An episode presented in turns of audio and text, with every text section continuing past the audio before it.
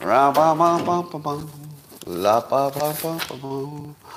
Oh, let me check my notes. Oh, I can't because my new book is in the way that you should order now in time for Christmas. Still time. This book will change your life. This book is the second edition. Changed lots of people's lives already. And it's only getting bigger, better. So get those now. You still have time. If you'd like to uh, take your experience up to levels that you can't even imagine, can't even imagine, all you need is a cup or mug or a glass, a tankard, chalice or stein, a canteen, jug or flask, a vessel of any kind. Fill it with your favorite liquid. I like coffee. And join me now for the unparalleled pleasure, the dopamine the end of the day. The thing makes everything better. It's called the simultaneous sip, and it happens now. Go. Oh, yeah. Oh, yeah. That's good. Savor it. So, who's feeling ungovernable today? I am. A little bit ungovernable. I always feel that way. Well, let's talk about all of the news. Of course, we'll talk about Trump in Colorado and Kamala's word salad and all kinds of bad stuff. But we're going to have fun with it all because I don't feel too serious today. And I don't feel like there's too much risk today, actually. But uh, first of all, we've got talking to the animals. Uh, there's some scientists who figured out how to talk to a whale, sort of. Uh, Dr. Uh, Brenda McCowan, UC Davis lauded the breakthrough. So they recorded some whales, and then they played some whale talk, and it attracted a whale. And whenever they played the whale talk, the whale responded. Now, they don't know exactly what the whale is saying. But if you've seen any of those viral videos of the husky dogs using the little buttons you put on the ground so they can say words, you know, like food, take me out, and then they get more and more buttons. And then the buttons form like a language. And then you see the videos of the dog saying things like, I don't like my life. Give me some treats. Let's go to the store. And you think, can that dog always do that? Or was that just like the weird got lucky and that's why it's a viral video?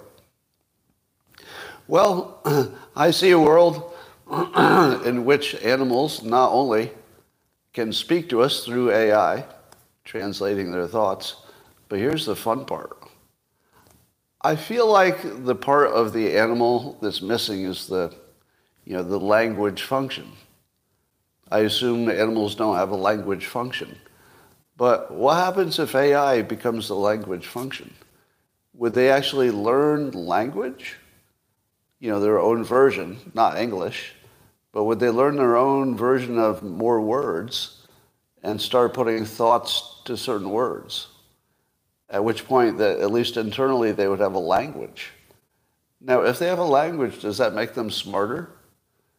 Because I have a theory that the reason the large language model AI works is because the combination of words is basically what we think is intelligence, just word combinations. So if you could get the equivalent of word combinations into an animal, a whale or a dog, would the would the animals start acting like they're smarter just because the words give them a little extra intellectual framework or something? I think maybe. I don't know the answer to the question, but I think maybe if you see those husky dogs, they, they look like they actually got smarter not that they just learned to use these buttons. It looks like they're actually gaining language skills. So, Planet of the Apes, I know. Brian Roemmele is taking a victory lap for his prediction a while ago that uh, soon all the music would be AI. So Microsoft is integrating this uh, music creation app that just makes up AI music any kind you want into its uh, Copilot AI. So now all the music, the lyrics, the instruments, and it's all going to be done by AI, Brian tells us. So you could have infinite songs just by telling it sort of what the topic is. So you could say, songs about the economy, and then do do do do do the economy, and then you'd listen to the song. Now I listened to the first example of it, No interest whatsoever. so this will be a good test. So Brian Roemmele, whose, whose predictions on technology you should really pay attention to because he's way ahead of the curve. But just for fun, I'm going to be the opposing uh, prediction. The opposing prediction is that AI generated art of any kind, be it movie or music or visual art, will have a very limited and niche appeal, and it will never get out of it.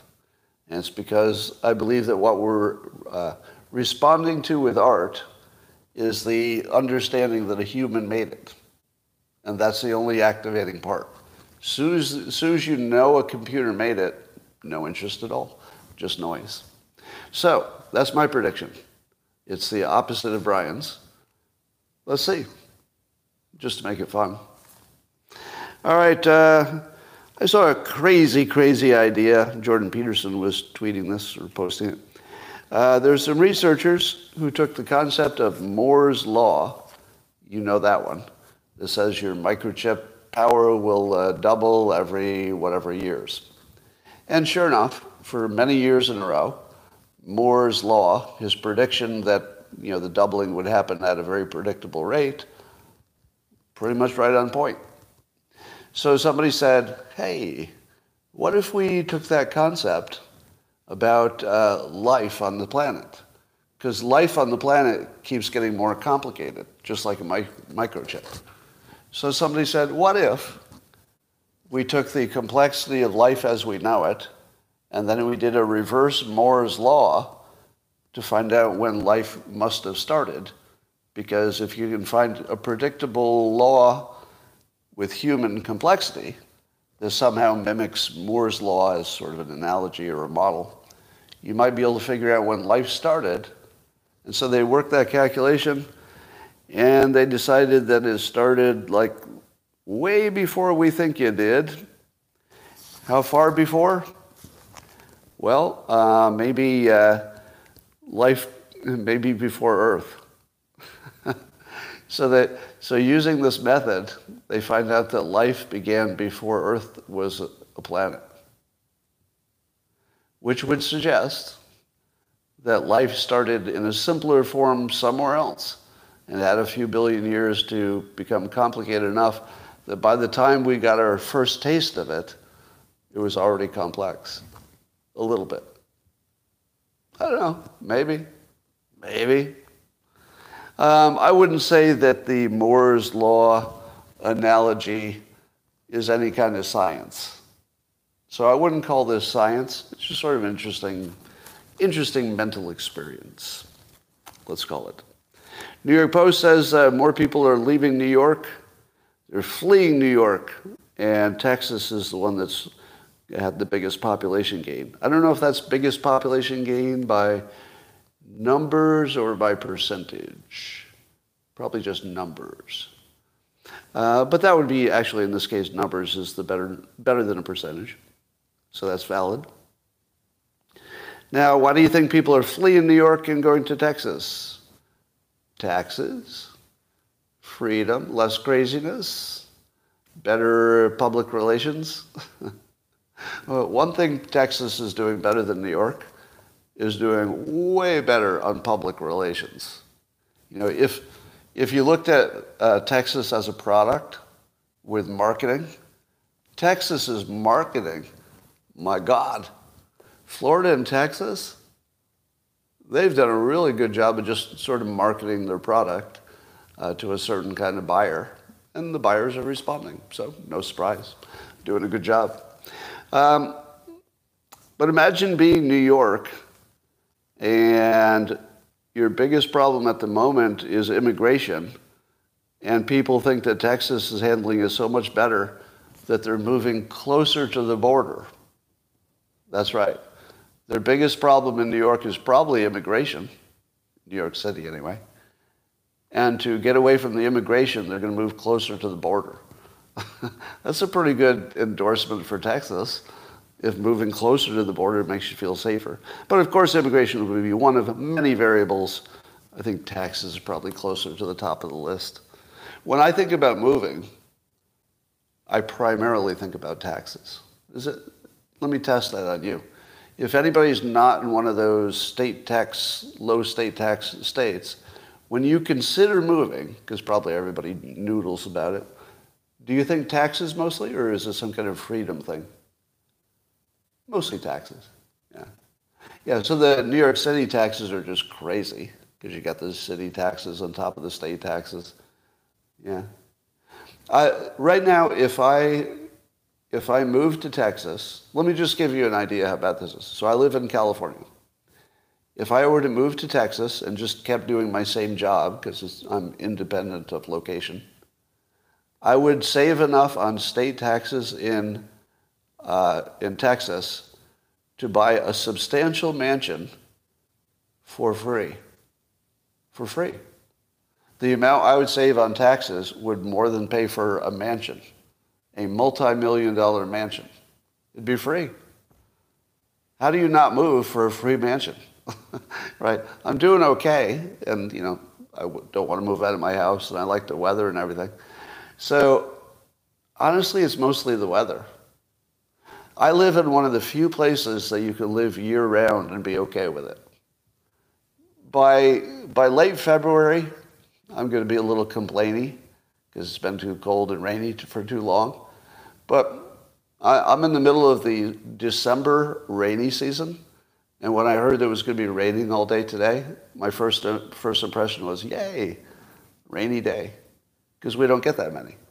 It's like a whole rainy day where you can just hunker down and get some stuff done and you know, make sure you do your indoor exercise and stuff. Eh. You know, I'm still binge watching The Crown on Netflix. Good rainy day. Yeah. So you can't really beat California for the weather. If I move to Florida, I have to either move in the summer or never go outdoors. Same with Texas. Uh, I think Mike Cernovich said it best. I would pay a lot of taxes to be able to live in one state all year without dying because I went outdoors. So yeah, there's still still an advantage in California, but it's decreasing. All right, the National Archives is going to release all those Biden emails that are under the alias. So all of Joe Biden's pseudonymous, I like saying pseudonymous. Yeah, so he used uh, fake names on his emails to talk with uh, Hunter and I guess anybody else he didn't want to be identified with. So now 1,800 emails will be released to James Comer and the House Oversight Committee. Is there any chance at all that we're not going to learn something really, really embarrassing about Joe Biden from 1,800 emails that he thought were sensitive enough that he didn't want his real name on them. How in the world does that not end up with some juicy stuff? I mean, it might not be change the world stuff, but it's going to be juicy. It's definitely going to be tantalizing. So look for that. You would be surprised to know that Kamala Harris uh, said in public uh, something that didn't make sense. she actually said this, quote, you know, every election cycle, we talk about this is the most election of our lifetime. And then uh, Lawrence O'Donnell said, this one is, this one is. Oh, no, then she said, Lawrence, this one is. Yes, this one is the most election of our. In fact, of all the other elections, this is the most. Yeah, very, very much the most. And uh, with any luck, our next election will be even more of the most of this, whatever there is that's now more of it. But there's a lot more of it, whatever it is, the election or something. All right, so get that straight. Um, and she says, uh, quote, we are literally talking about people who are attempting to divide our country in the most crude, frankly, and profound way. Never say this in the most crude, frankly, and profound way. She really needs to be sent back to talking school. We're going to send you back to the school to learn how to put words together in a thing we call sentences, because you're not too good at it.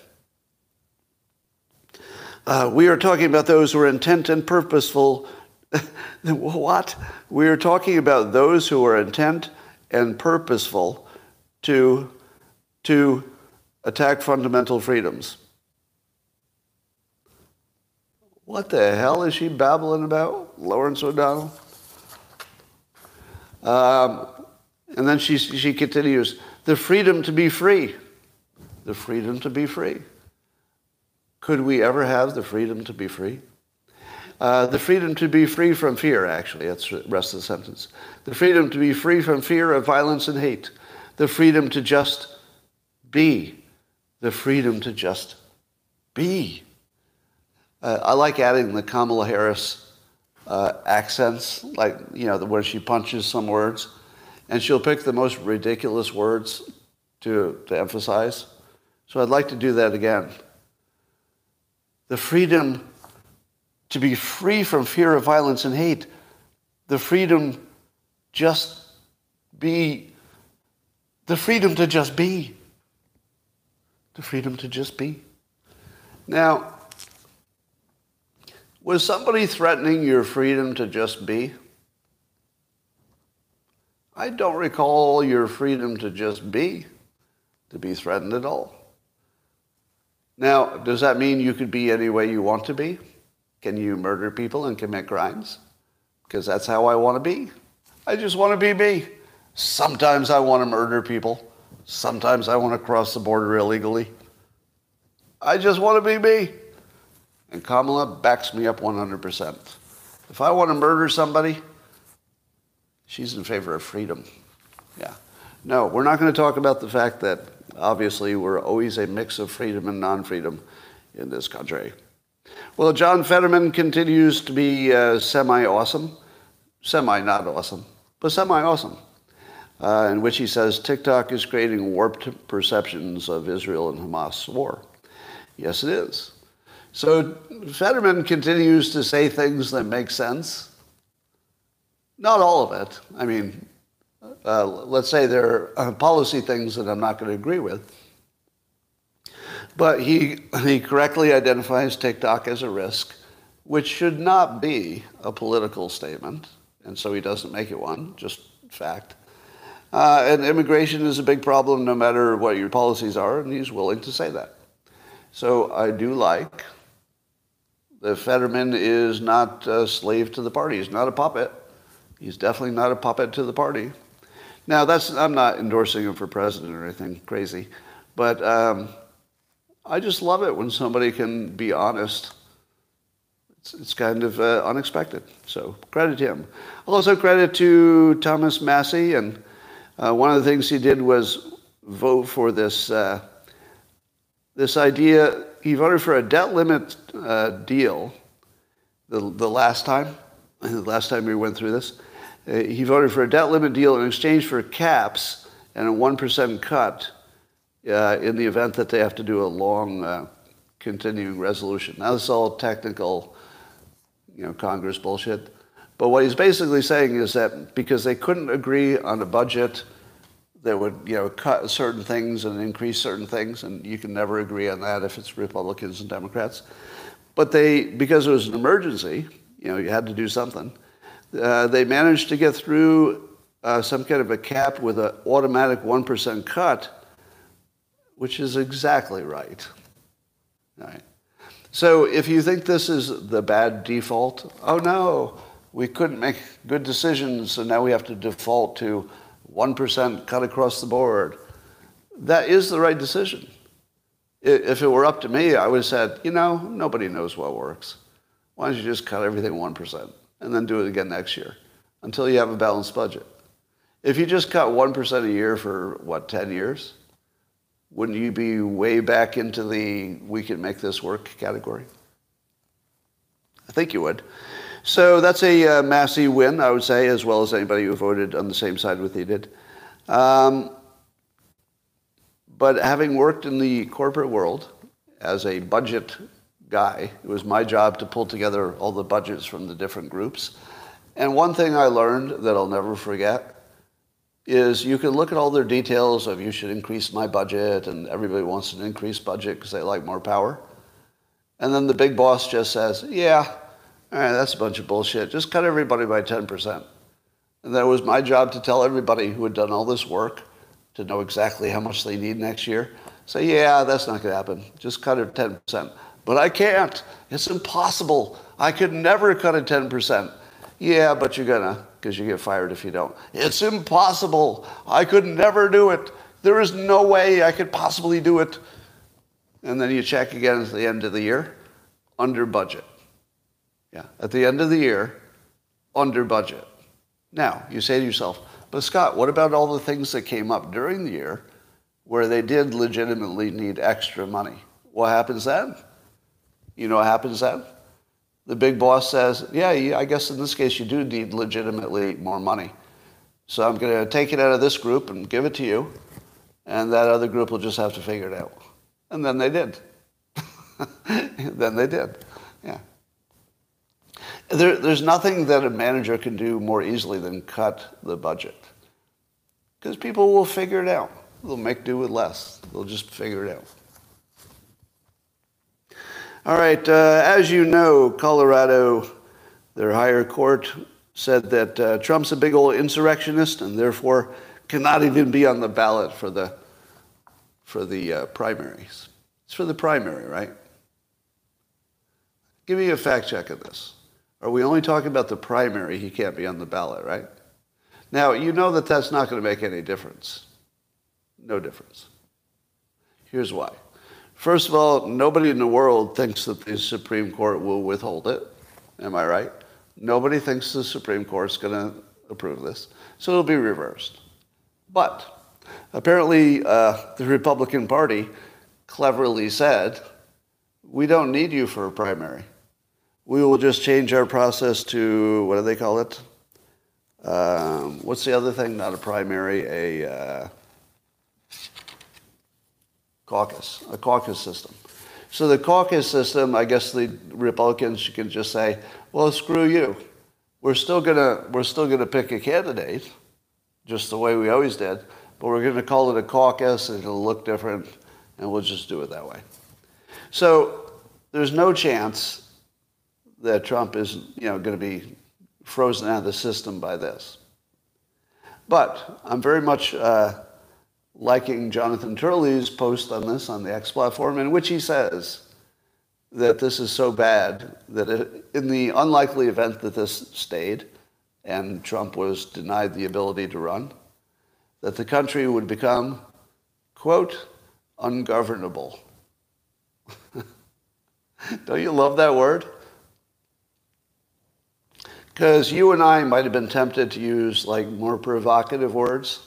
You know, like, oh, it's going to be Boston Tea Party time, or, you know, it's a Second Amendment time, or we'd say something scary sounding like that.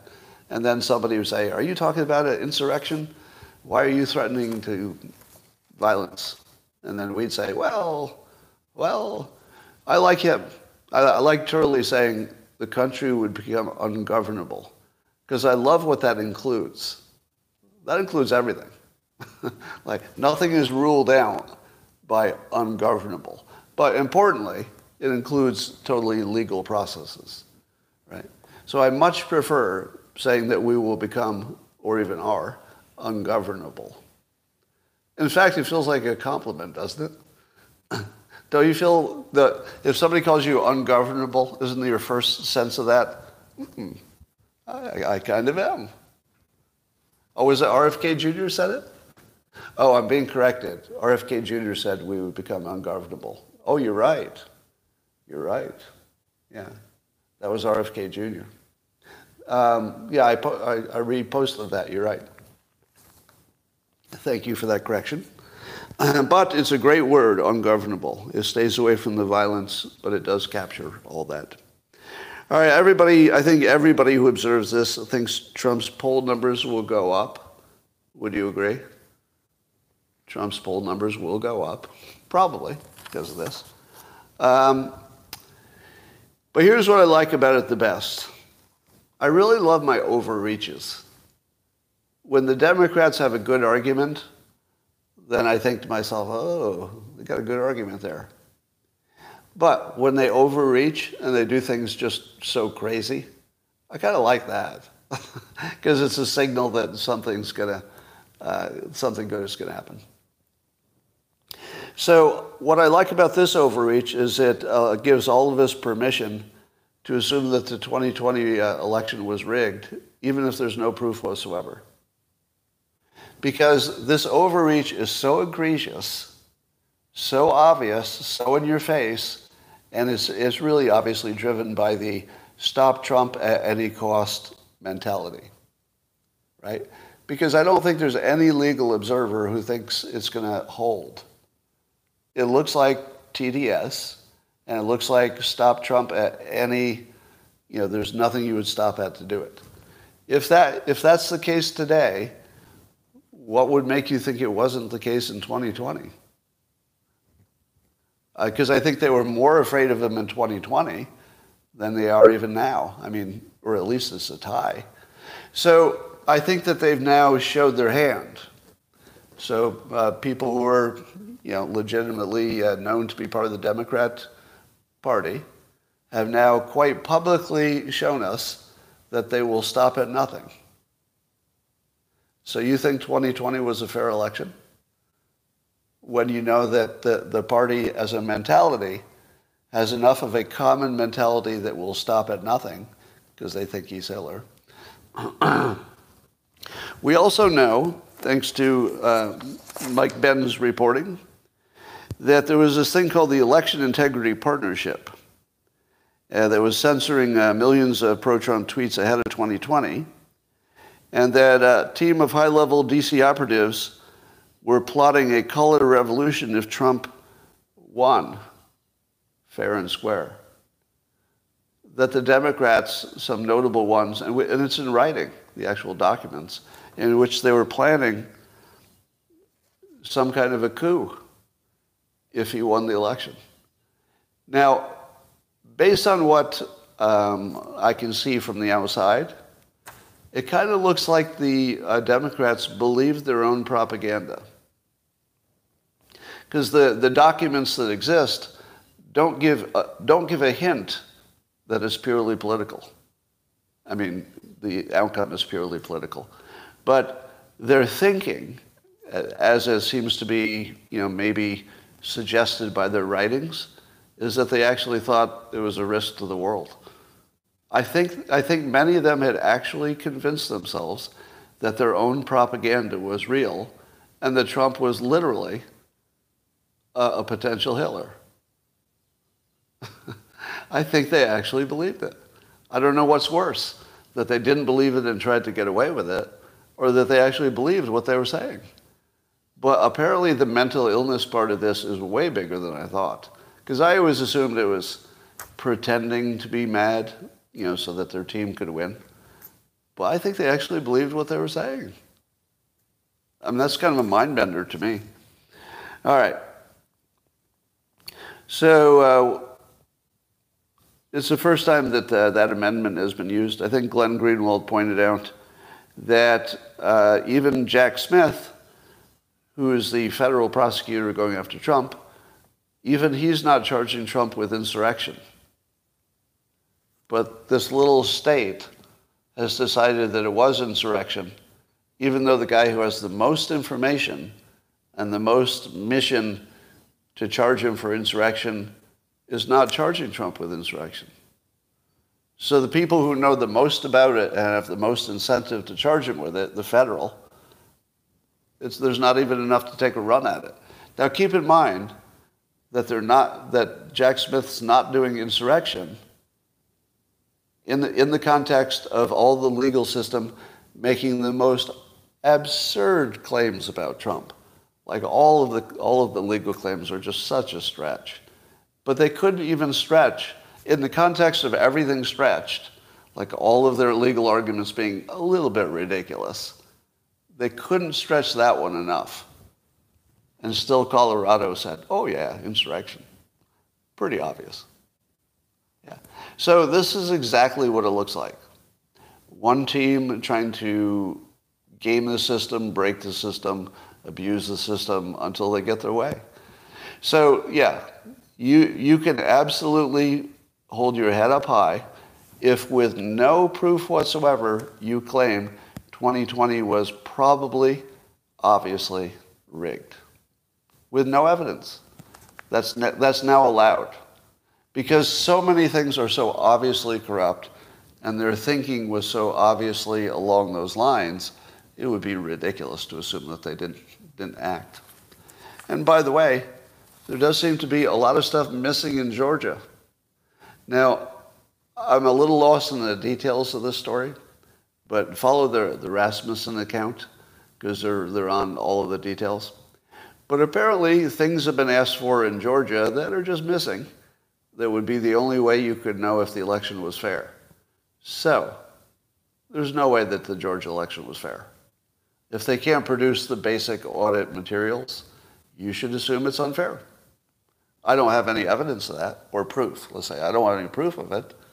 But your working assumption when the audit materials disappear, they disappeared. I don't know where they are.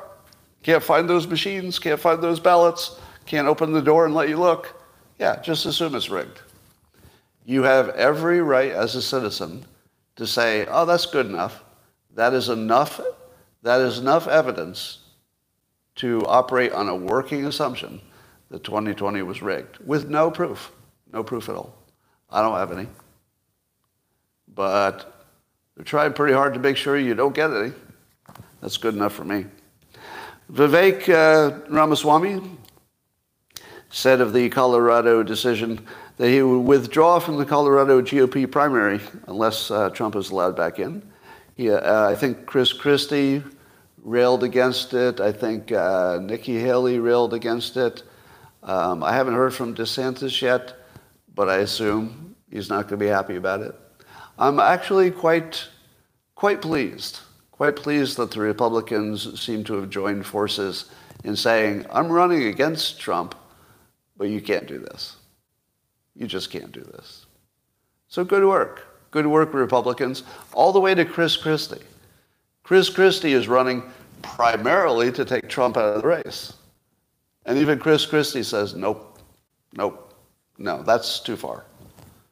Hashtag too far. All right. Um, Turley, this is what Turley said. I confused uh, RFK Jr., who said ungovernable. But Turley had a good uh, post uh, as well, as he always does. Uh, he said it's uh, hands, hands down the most anti democratic opinion I've seen in my lifetime. And it's a slippery slope because it sort of does allow the Republicans to do the same thing. And by the same thing, I mean a Republican state could say, hey, you guys are insurrectionists. And then people, they would say, what are you talking about? What did we do that was insurrectionists? And then the Republicans in some other state can say, well, just look at uh, the Colorado decision. That was just a coup because their decision was so un, unmoored from any kind of legal precedent or argument that that's an insurrection. And then they say, what? That, that was our court system. We're just using the court system. And then the red state says, yeah, you know, it's not up to you. It's not up to you. Yeah, we hear you when you say that wasn't an insurrection. Not up to you. We say it was. So we're going to let your, not going to let your candidate on. And then they say, but, but, you're calling something an insurrection that wasn't really an insurrection. And then the Republican state say, fuck you. And that's it. Yeah. So there's no way this can stand. The, the Supreme Court's not going to let it stand. Right? Would you agree? If the, if the Supreme Court let this stand, and let's say the Republicans didn't immediately turn it into a caucus, if it actually ended up making a difference, I'm going to be pretty fucking ungovernable. you don't know what ungovernable looks like. And, and I think that it's, it's very important for both sides to read the mood of the other side. If Republicans were doing something to Democrats that was driving them to violence, I'd sure want to know about it. And I'm pretty sure I would try to, you know, modify a little bit. Hey, hey, hey, you've gone too far. They're, they're actually loading their guns. Too far. Let's see if we can, you know, take this down a notch, right? if they take Trump off the ballot with lawfare or ridiculous court decisions, we're going to be pretty fucking ungovernable. Now, I don't call for violence. I never call for violence. But you don't know what ungovernable looks like until Republicans do it. you do not want to be in a country where Republicans have decided to be ungovernable. You don't want to be there. So let, let me just make sure that everybody knows, you know, where the line is. Oh, there's a line. There's a line. Keeping Trump off the ballot for bullshit, that's a lie. That's a lie. Yeah. And I, I, I re- remind you that I'm backing Vivek Ramaswamy for president, but you don't do that in America. You don't, you don't take the guy who's leading in the polls off, off the ballot. You just don't do that. Uh, Senator Thom Tillis, Republican, is going to introduce a bill barring federal funds for election uh, people who misuse the 14th Amendment. So Colorado allegedly was misusing that 14th Amendment, the insurrection part. Um, so the federal government may, if this got passed, um, get their funding cut. But I don't think this will get passed, and I don't think the ruling will stand. It's more like something to talk about. Um, the Amuse account on X great account to follow. Just amuse, look for that. Um, says flashback 10 Democrat controlled states, this is back in Lincoln's day, uh, uh, put, uh, refused to put uh, Lincoln on their ballots. Uh, despite that, Lincoln won anyway. So I guess these were states that were lesser populated. But a lot of them Alabama, Arizona, Florida, Georgia, uh, Louisiana, Michigan, North Carolina, South Carolina, Tennessee, and Texas. All of those states refused to put Lincoln on the ballot. Yeah, this Trump, Trump equals Lincoln thing is very bothersome, isn't it? For the obvious reason. Let me just say that Trump needs this comparison like he needs a hole in the head. Stop it. Stop it.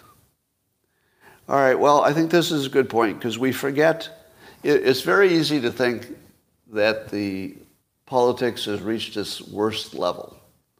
Not even close. Not even close. The worst level was in our past, like way worse. Yeah, maybe you could argue, oh, I thought it was better in the 80s or something. I don't know, maybe it was. But in the, in the further past, it was way worse. I think even the fake news was way worse in the past. You know, when, when a few you know, rich people controlled all the newspapers, like Hearst, I got a feeling that was worse. We just didn't know it because we didn't know what fake news was in those days. All right. Um, so, yeah, as Mike Benz was talking about, we have documents showing that part of our government wanted to. Uh, do some kind of a color revolution or even potentially a military uh, insurrection if Trump won fair and square. that, that was actually being talked about. So, yes, everything they accuse you of is what they're doing. Uh, Mollie Hemingway asked this question Have any Democrats spoken against their party's authoritarianism, meaning the Colorado decision? Uh, absolutely terrifying Soviet style campaign strategy. They're employing of destroying democracy and trying to imprison their political op- opponents. Have you seen any Democrats speak out against this? I'm kind of waiting for Fetterman. Has Fetterman said anything? See, now this, this will be a good test. Because if Fetterman is who I think he is, which is somebody I might disagree with on some topics, but with somebody who actually thinks it through and is not going to just take the team play. If he doesn't come out against this, then fuck him. Like his, value is zero. Because this one's easy. So far, Fetterman's been pretty good on the topics that we never should have politi- politicized in the first place, right? TikTok is not a political question. It shouldn't be. So he gets the right decision. The border security shouldn't be a political decision.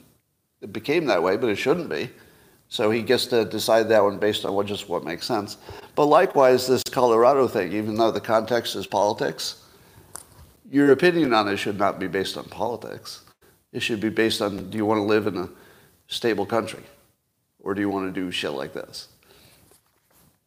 So, Fetterman, we call upon you to see if you can at least be consistent in saying that if there's a topic that should be above or outside of politics, that you will judge that individually.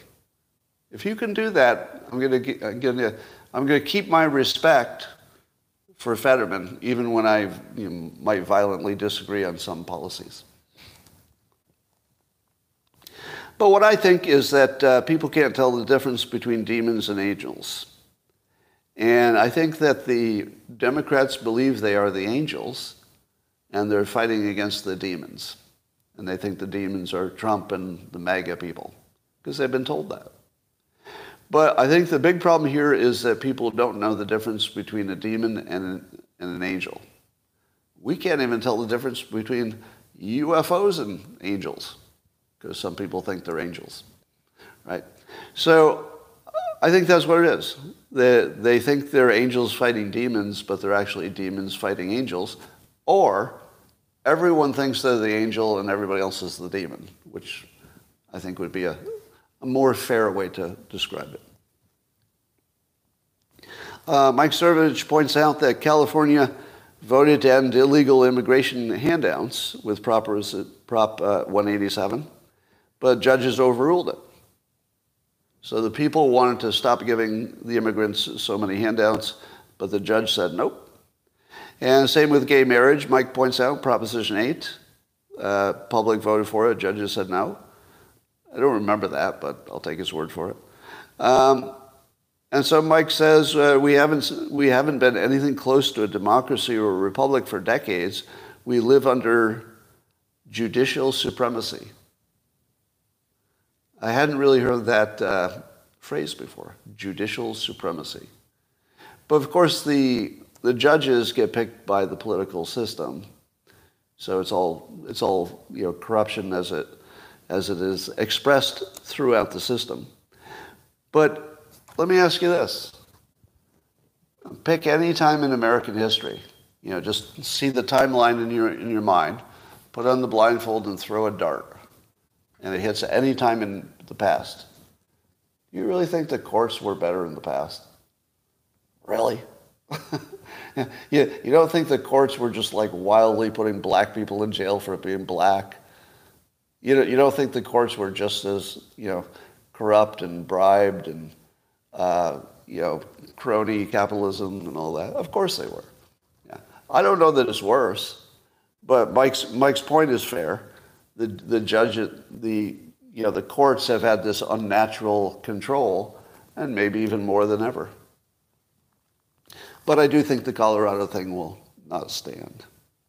Well, Nikki Haley uh, is in the news, of course. Some say she's drawing even with uh, DeSantis for one of the primaries. Doesn't matter because it's boring.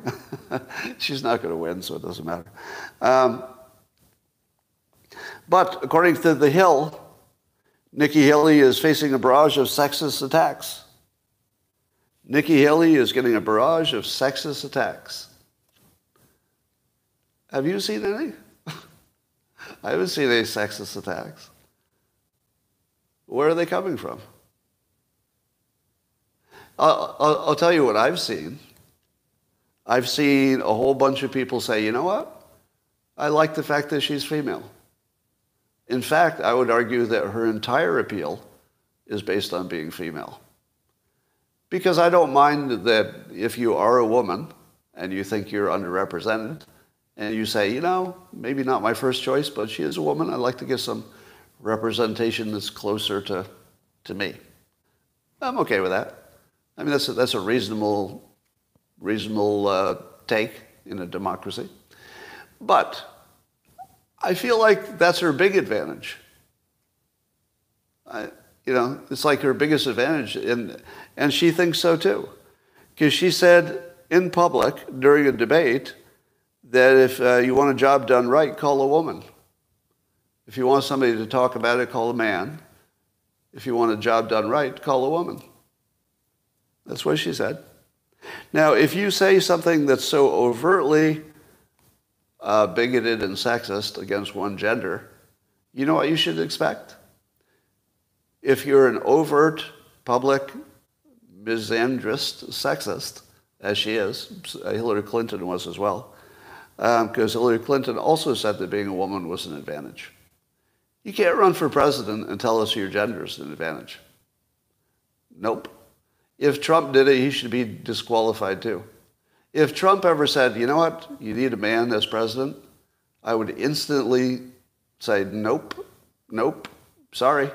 You cannot, you cannot be the president and say that there's a gender or a sexual preference or a ethnicity or a religion that's the bad one. You can't. There aren't that many things that are that disqualifying. But that's number one. That's number one. That's the most disqualifying. Oh, I'm going to be your president, but I think some of you are fucking assholes. No, no, no, no, no, no, no, no, no. Disqualifying. That, that, that was the moment that turned me against Hillary Clinton hard when she said women are just better as presidents because they listen better, she said. So Hillary says uh, women listen better, and Nikki Haley says uh, that uh, women will do the job right, call a woman. Now, if you say stuff like that, you should expect to be called a lot of things. And many of those things will rhyme with bunt. Many of them will. All right, Trump, uh, let's uh, do an update on the Trump is Hitler persuasion game. As you know, the Democrats are selling their Trump uh, is Hitler. Uh, but uh, do you think that that's a good play? There's one thing that the Democrats did not count on when deciding that their big play was going to be Trump is Hitler. And you're going to laugh when I say it. And you should have seen it coming because of the Hamas situation. Have you noticed that young people don't seem to think that Hitler was much of a big deal? Have you noticed that? The young people kind of don't know who Hitler was and what he was up to. If you ask young people how many people died in World War II, they might guess something like, I don't know, 10, 20,000? Yep. So just hold in mind that the primary campaign, the primary, the biggest thing the Democrats are claiming about Trump is that he's like Hitler. Also, at the same time, the Democrats are trying to be the party of young people, you know, make sure they get those young people, because Biden could not have won without the under 30 vote. Am I right? That's a guarantee. If Biden had not just crushed the young people vote, he had no chance. So now their approach is to tell the young people that Trump is like Hitler. How's that working? Well, here's an update.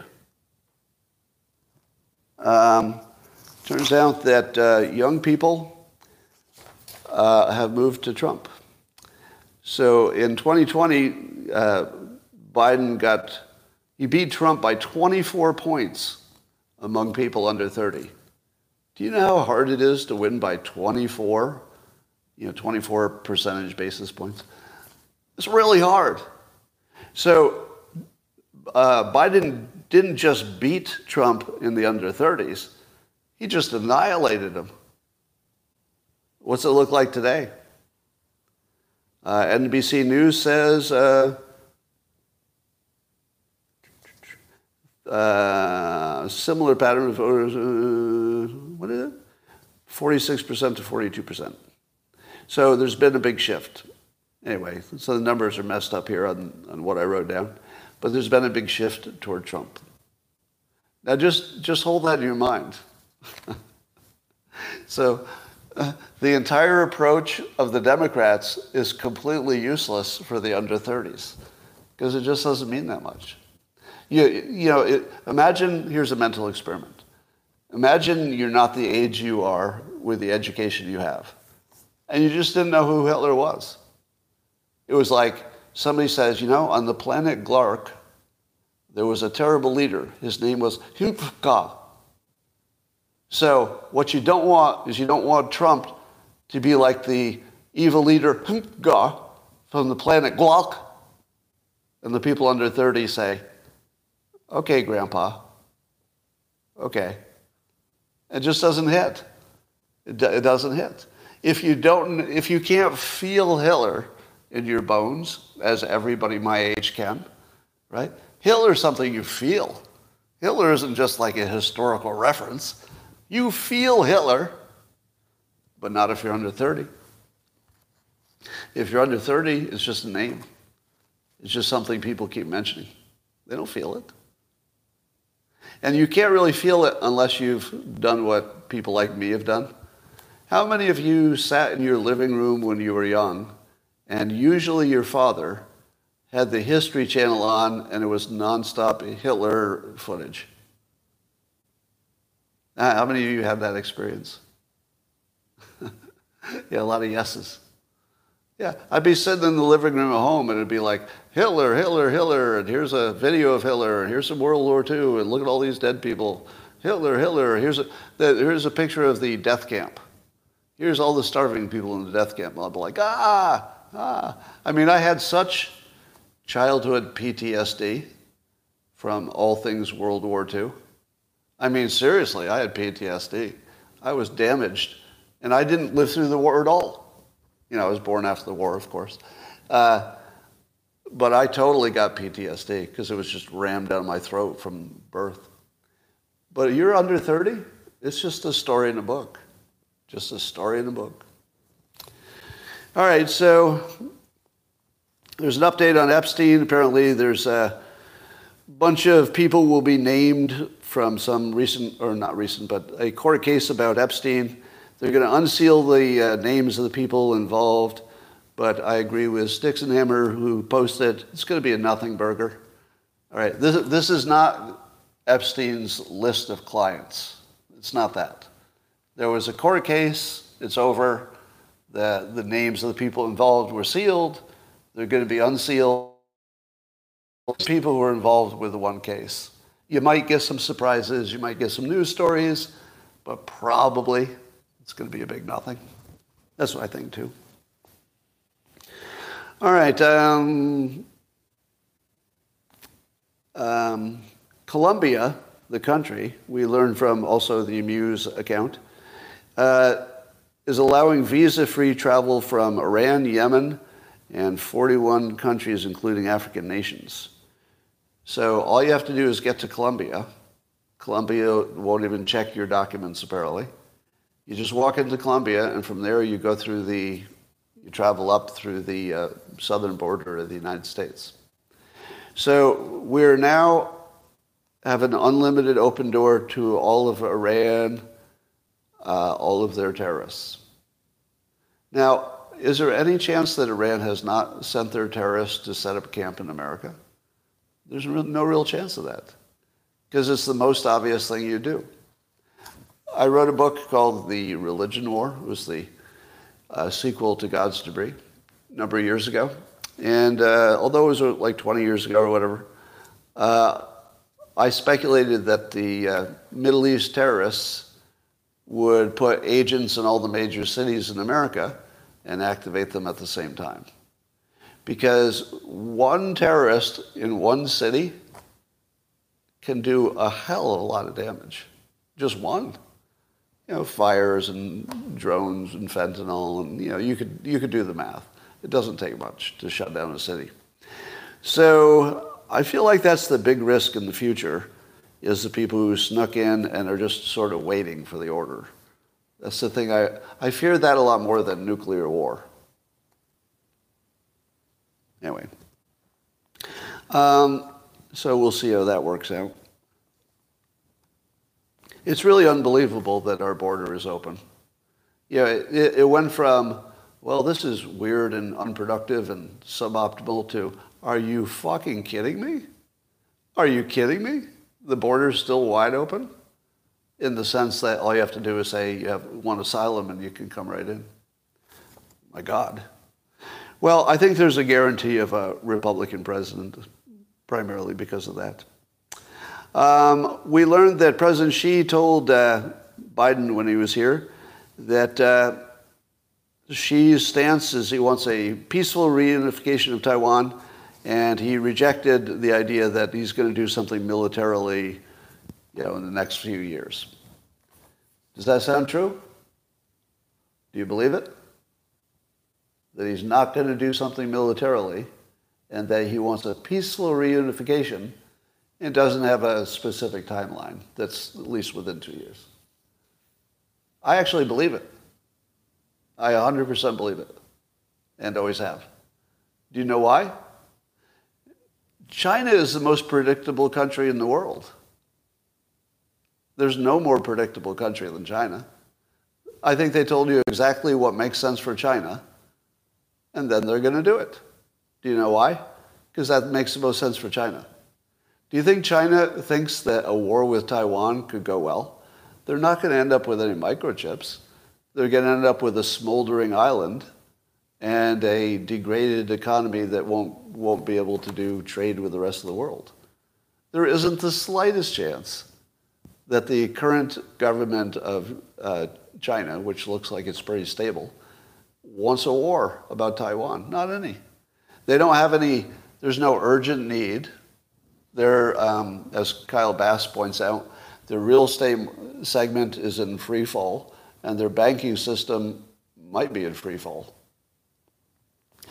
China is in a lot of trouble. Literally, the last thing they need is a war, uh, especially an optional war.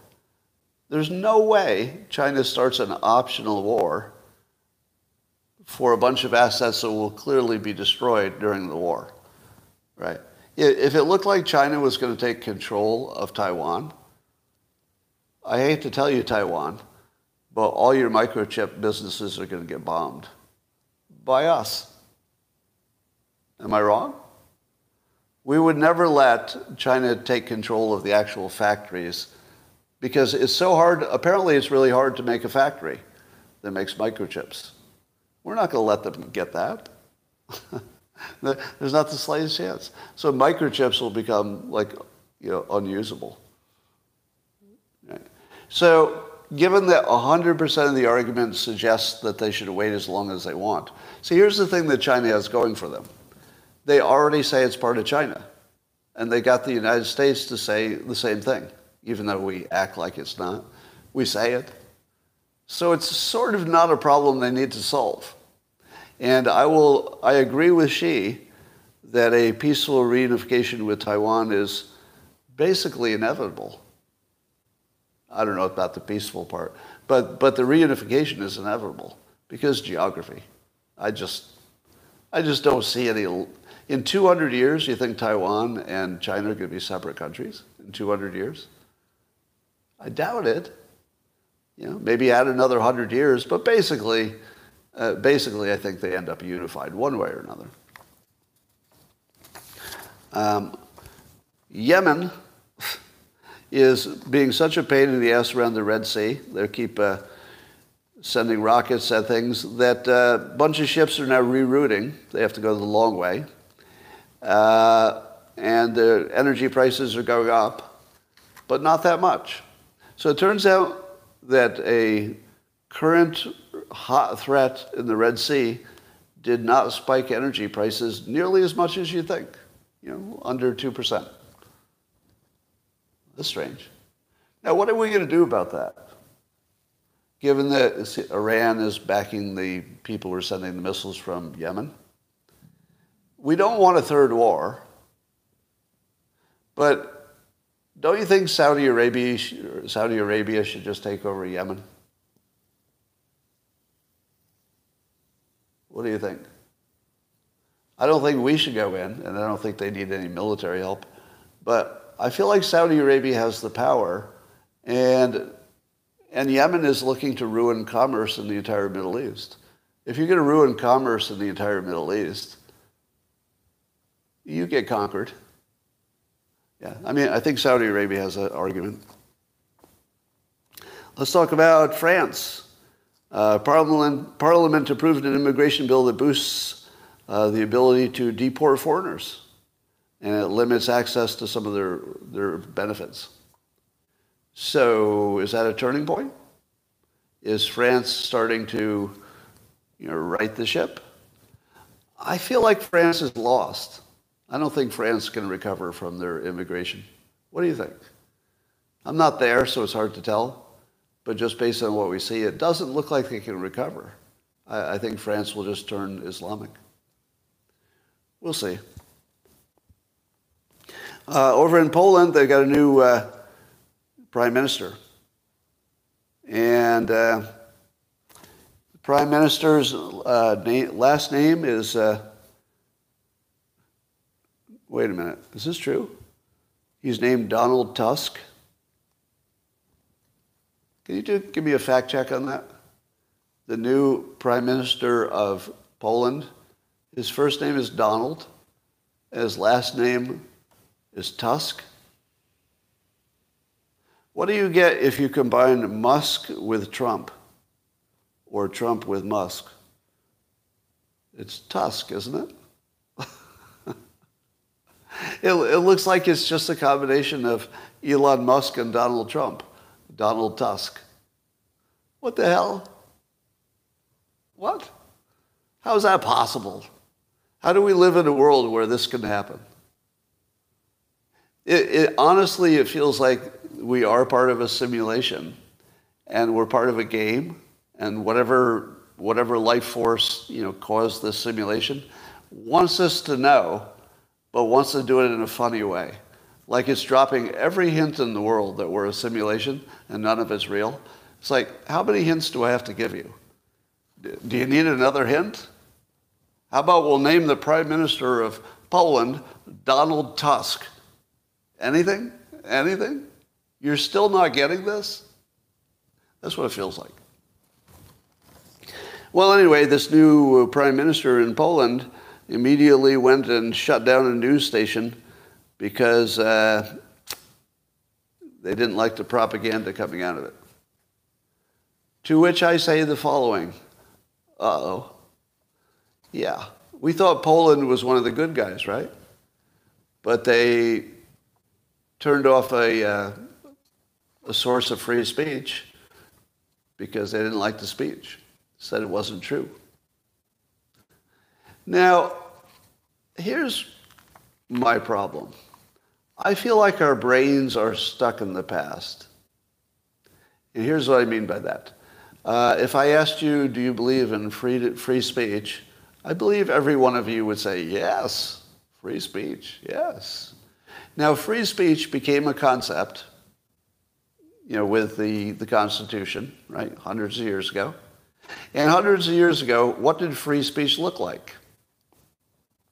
Well, it was individuals who didn't have much reach. You know, they, they couldn't be influencers like on social media. So people like me would just be complaining to my neighbors. All the free speech I want. And if I wanted to, I could get a little box and go to the town square, and I could get maybe a dozen people to listen to me. Free speech, yes. Free speech is only legal because at one time it wasn't dangerous, at least dangerous the way it is now. But now it's really dangerous. Now you can say stuff that people will believe, not only because the bad people have reach, they can get to everybody, but also the bad people have technique that they never had before. They have actual hypnosis, brainwashing, propaganda skill that didn't exist 200 years ago. So here's a thought experiment for you. If the founders of this country were designing the Constitution under our current situation, where free speech can destroy a country pretty easily, would it be free? I think not. I think not. Yeah. Yeah. Believe it or not, I think not, because it would be an existential risk.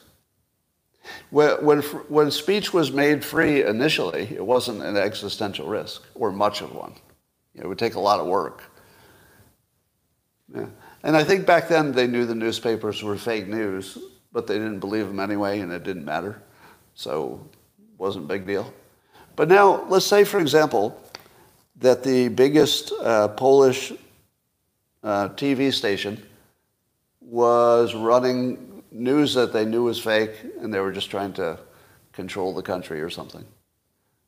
Do you think you should let that operate and just let free speech take care of it? Or is it too big of a threat? It could actually take down the country. I think, I think you have to rethink free speech. Hate to say it. I think you have to rethink it. It doesn't mean that you get rid of it. When I say rethink it, I mean start from scratch. Start from, a, you know, just take away all your assumptions. And then see if you would rebuild it the same way. I don't know if you would. Don't know if you would. Because uh, at the moment, an individual can use free speech to take down a country. Do you think that's possible? Do you think a bad actor, an individual, say somebody like me, do you think I could take down a country? I could. I hate to tell you, but I could take down a country. Some say I'm already doing it. Because I did tell you I was going to take down the Chinese economy back in 2018. And here we are. Now, you could say, but that's not because of you. No, but it didn't hurt. It didn't hurt. So could I save a country? Yes. Yes. Yeah. Somebody, you know, influence is a formula. And I've told you this before. Influence is how much skill you have in communicating influentially, how much skill you have, multiplied by your reach. So if you're very skillful but you live in a cave, it doesn't matter if you have millions of people who watch you like Taylor Swift, but you don't have much to say, it doesn't matter that much either. But if you have actual skill in persuasion and you have a huge platform, that would be Trump, for example, you're the leader of the, you know, easily become the president of the United States and you have the nuclear arsenal. So don't forget that formula. The formula is persuasiveness times reach. The reach never existed before. Reach is new, but also persuasion is new. We didn't know how to do it 200 years ago. The, the, the technique that I can employ today is a whole level, you know, maybe several levels above what it was 200 years ago. 200 years ago, they would just lie and compare you to somebody bad. That was about it. That's all they had. All right. Um, so, if I were going to rethink free speech, it might be something like this. I'm just going to brainstorm for a minute. you can say anything you want, anywhere you want. So that's a good start, right? You can say anything you want, anywhere you want. But there would need to be some kind of counterforce to make sure that the other message got matched with it. So you could imagine some kind of situation where you can say anything you want, but there's some kind of freedom for other people to put the uh, opposing view with it. so let's, let's call it a, uh, a matching rule. So the rule is you can say anything you want, anywhere you want, free speech. But the, the alternative fact check has to be at least technically allowed. Maybe nobody wants to use it. Maybe they don't disagree with you. But it has to be technically matchable with the opposing view if it's on social media, not in person. Right? In person, you still say anything you want. But if you're going to be on a digital broadcast medium, then you should, have, you should re- be required to be on a medium that has something like community notes. So you can say to yourself, yeah, you get all the free speech you want, but the X platform doesn't have the ability to not have a community notes. They got to do something like that to match the opposing opinions. And if you can't match the opposing opinion, it's too dangerous to have free speech. What do you think? Because the individual would still have 100% free speech. The platforms that could boost that speech would have a little extra restriction. but it would be more like add a feature that everybody wants. Everybody wants that feature. Everybody wants the feature that shows both sides. Everybody wants it. So make it available. So I think that you could say we don't have free speech the way we used to. It's too dangerous now. So add a little, add a little uh, guardrail, but don't put the guardrail on the person. Put the guardrail on the transmission mediums. What do you think? because the X platform would stay exactly the same. Because, because Musk already solved. He, solved for competing opinions because that's kind of, that's kind of what X does. It's basically a competing opinion forum. So the, the government should say, all right, you're good, but let's look at Facebook. That's what I don't want to see. All right, but still individuals would have free speech. All right, uh, there's a big trend for single parents and not having families. You're all aware of that. Um, I'm just going to make the prediction. Uh, eventually, we will, as humans, no longer be masters of the planet. eventually, we will, apparently willingly, become sort of a niche species, and robots, I think, will, will rule the earth, with the exception of Mars, which will be a Musk colony uh, with its prime minister, Donald Tusk, possibly. And uh, what's that? All right. So yeah, I think that uh, we we will either merge with the robots or temporarily merge with them until we just decide, ah, let's just be robots. So, suppose you don't want to be a planet full of robots. But suppose you also agree that the traditional family, while it's the best of all solutions, isn't really practical for maybe at least half of all people. So what do you do? I believe that you're going to see a, a new system um, evolve. And it will be more of a tribal community system very much like it takes a village, you know, sort of Hillary's thing. And I'm starting to um, organize my life around that, a, a tribal model. And by that I mean, rather than saying, all right, I'm going to have a, you know, I'm, I'm going to marry a mate, and the two of us will be all there is. We, we won't let other people in too much you know, unless we're both there in a party or something. You know, we're not going to go off and do our own thing with other people too much. And, you know, and our kids are going to be under our control and, and all that. It's great if you can pull it off. But suppose you had to take all the functions that you need to be a good person and you just didn't have the option of having that little cool family unit where everybody loves each other and everything's working well. But you need those things. I, I think what we're going to do is because there will be so many people who are unfamilied that they will find ways to coordinate, but not in every way. So, for example, uh, I think you're going to see people who say, you know what? If you would be my handyman sometimes, I would cook for you sometimes.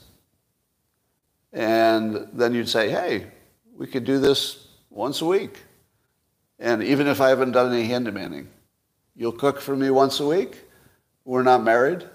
Maybe some friends come over. If you need uh, something fixed in your house, call me. I'd love to do it. I'll go over and spend the afternoon fixing your thing.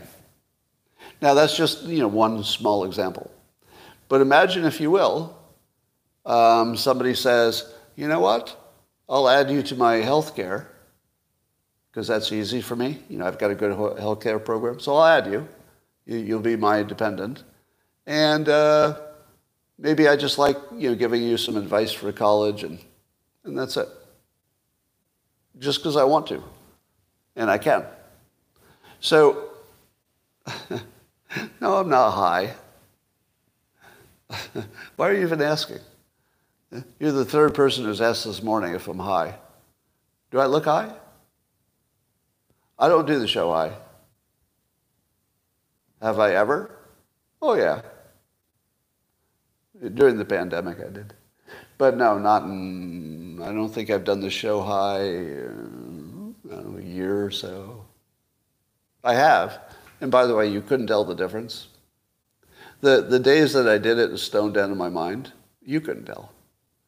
Because I, I'm a chronic user, it's just not that different. But if you're guessing that I'm high now, nope, not even a little bit. Insurance companies would love that, you say.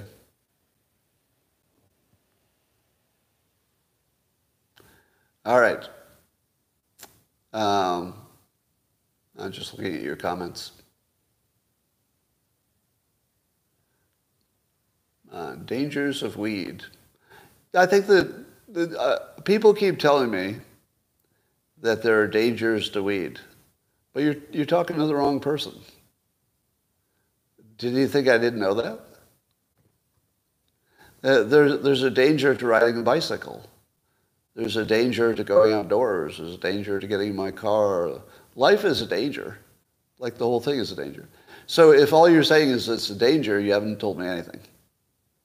But if you say that some people get medicinal benefits and they weigh that against the risk, well, now you're talking. So as long as we're showing both sides, it's fine to highlight the risks. And I do think the risks for children are, are just through the roof. Yeah, I didn't do it under 18. When I was under 18, I never touched it. I, I was just focused on doing what I needed to do. All right. Uh, always more than two sides.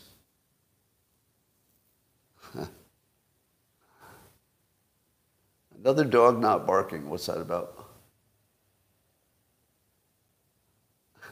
If it's your first day of being ungovernable, it's disorienting, isn't it? All right.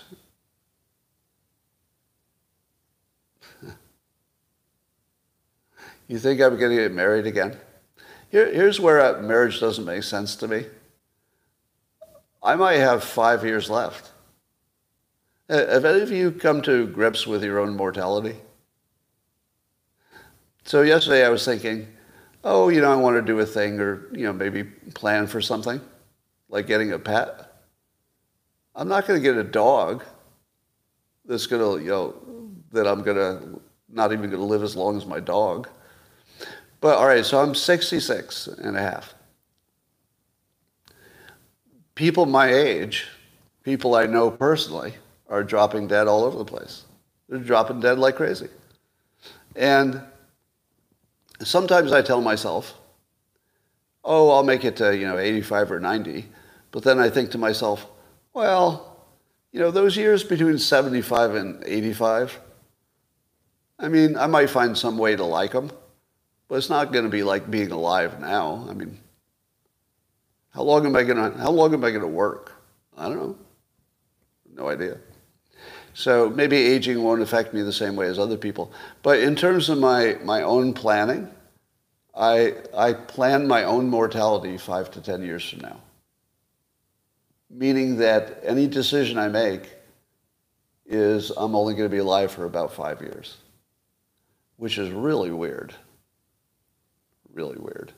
Do you know how, how quickly time goes when you're my age? Well, those of you who are my age, you know exactly like next year is just going to disappear. So 20% of what I'm counting as my remaining life is going to be gone in a blink because this next year will just disappear. And, the, and five years will be gone before I know it. So I feel weird when I just go to work because I tell myself, whoa, if I really knew I only had five years left, I'd quit work and, I don't know, travel the world or something. But then I think, no, I like this. I don't want to quit. To me, the, the most useless thing you could do is retire and travel the world. I can't think of anything more useless. Maybe you like the traveling, but what good is it? So you, so you learn a lot about the world uh, right before you die. What good is it? Now, if you told me that traveling extensively in your 20s was a good idea, I'd say, yeah, Because everything you learn about these other places, you're incorporating into your whole life. It becomes, you know, part of your foundation for your entire life. But if I travel for the next five years and then die, it was just a wasted time. I accomplished nothing. I left nothing. All I had was some dopamine in a different town. I can get dopamine in my town. So traveling doesn't make sense to me. So, so what I'm expressing is that when the entire rest of your you know, high quality of life gets so compressed, all your decisions get squirrely. Because I'm a super long-term planner. I had a 40-year plan. And I stayed on plan for 40 years. I actually had a 40-year plan, like literally. And I stayed on plan. It included becoming a famous cartoonist and then using that fame to open up other opportunities. And here we are. So I'm right on plan for 40 years.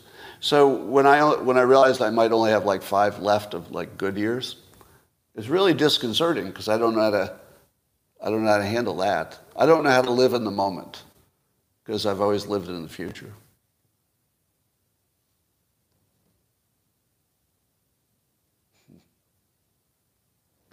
All right, ladies and gentlemen. Download your brain to a robot. Well, I plan to do that. I do plan to be immortal in the digital domain. What, what are the odds that I'm alive in exactly the era where moving our personality to a machine is completely practical? What were the odds I'd be alive then and exactly the age where that really matters? See, this is why this can't possibly be real. That this thing I'm experiencing that I think is my life, there's no way this is real. That exactly the time I need the robots and the AI, they just pop up. After 10 million years of human um, evolution, just when I need it, there it is. I don't know. I'm just not buying it. I just don't buy that any of this is real.